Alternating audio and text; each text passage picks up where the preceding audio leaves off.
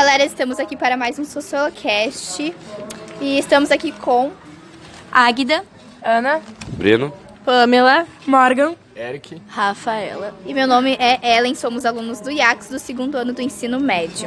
Então hoje a gente vai falar um pouquinho sobre globalização. Então, o que que é globalização para ti, Águida? Globalização, pelo que eu li, é tudo que interliga o mundo. Arte é globalização, tecnologia é globalização, relações é globalização. É o ato de todos os países estarem interligados de diferentes maneiras. Ele, a, globalização, basicamente, ela amplifica todo e qualquer tipo de informação. o mundo depois da Guerra Fria, ele mudou com a globalização. E aí foi nesse momento em que os países se separaram e ao mesmo tempo eles se relacionaram entre si. A gente pode ver isso como um pavê. Os biscoitos são os países e o creme é a globalização.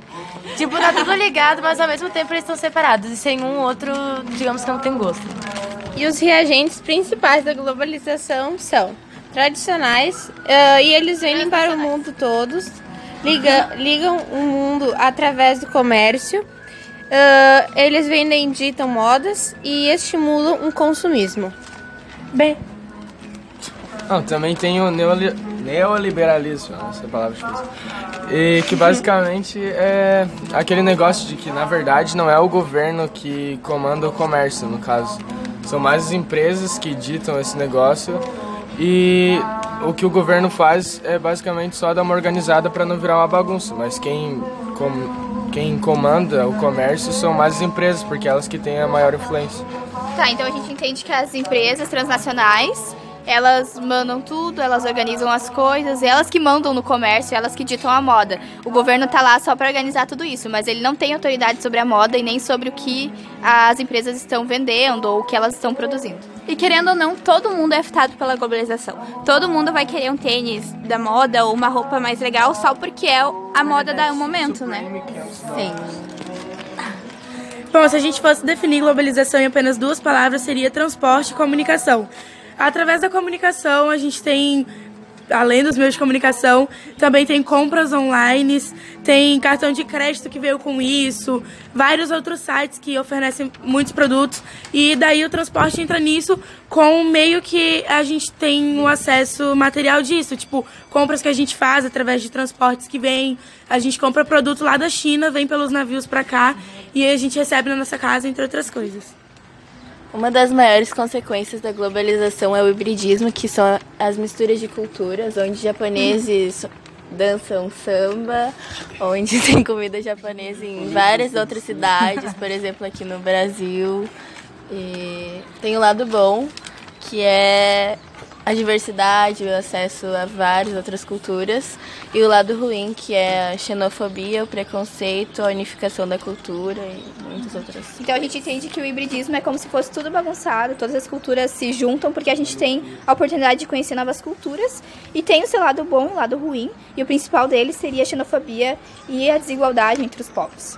Tá, então assim, a gente pode pegar até o exemplo de uma sala de aula. Numa sala de aula a gente pode ter alguém do Rio de Janeiro, alguém que seja até de outro país, alguém do outro canto, alguém daqui mesmo.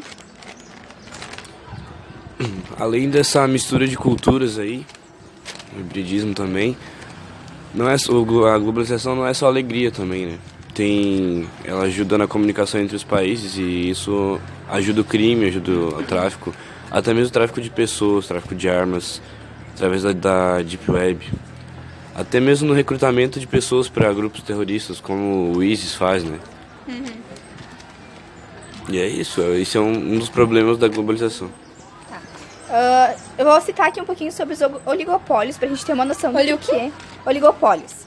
São empresas grandes que acabam apagando os pequenos, basicamente isso. E nisso a acaba acontecendo aquilo que a gente conhece como exclusão social. O que que acontece? Ah, empresas grandes, pessoas que têm acesso a grandes coisas, precisam de pessoas e empresas pequenas para sustentar tudo isso. Então, ah, toda empresa grande e um país pobre tem pessoas que trabalham ganhando pouco. Aí nisso a gente acaba desenvolvendo a desigual- a desigualdade com a globalização. Porque me- no mesmo contexto social que existe coisas ricas, existem coisas pobres para acabar dando um sustento para isso. Ah, então, a globalização é basicamente isso. A gente entende a globalização como aquilo que une tudo, aquilo que faz uma mistura no mundo, que ajuda, mas também atrapalha. Mas você aí que está escutando através desse computador, celular, que está escutando a gente, uh, você já parou para pensar o que é globalização para ti? Como a globalização afeta na tua vida? O tênis que tu tá usando, a blusa que tu tá usando, de onde ele veio, onde ele foi produzido e o que ocorreu para chegar até ti?